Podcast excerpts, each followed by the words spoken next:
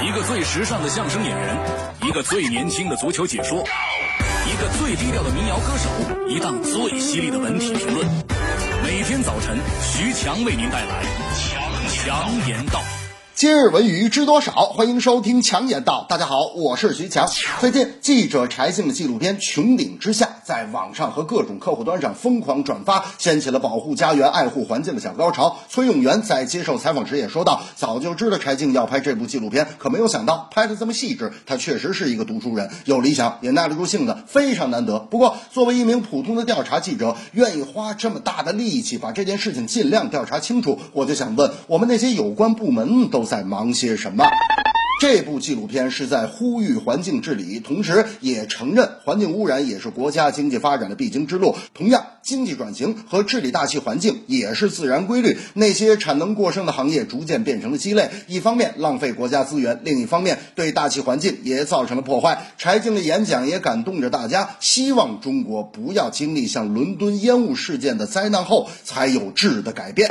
大明那天就说了：“哎呀，无论有没有这个纪录片呢，我跟你讲，环境保。”保护得从我做起。我决定以后我要开小排量的车上班。我说你打算开多少排量的车？他们说这最起码就得那这零点一排量吧。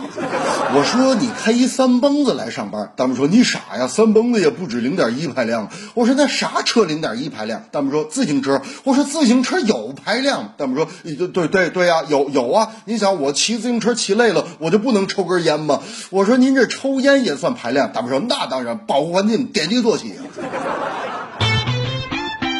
歌手尹相杰因被控非法持有毒品罪，在朝阳法院受审。尹相杰自愿认罪。经过审理，法院一审判处尹相杰有期徒刑七个月，罚金两千元。庭审中，尹相杰对其行为表示深深的忏悔，称给社会带来了非常不好的影响，希望公众引以为戒。同时，他也坦言为此丢了这么大的脸，真是不值当。今后将用全部的爱报答社会。一个过气歌手，岁数大了，拱不动了，在地方靠着小。商演小演出红白事挣点小钱没了追求走到今天这步也不意外，这是抓着现行了。我敢说还有多少个没有抓到的尹相杰还在沉沦着。我觉得吸毒只是一个表象，内心的空虚，失去奋斗的方向，没有了理想，觉得未来没了奔头，才是最可怕的原因。尹相杰涉毒消息一出，社会反响非常强烈，不光强烈，反应还超快。各大城市的 KTV，尹相杰的歌曲早已经下架了。反应最快的还得说是央视，以后咱们再也不用看到重播的毕福剑主持的那个那个七天乐啦。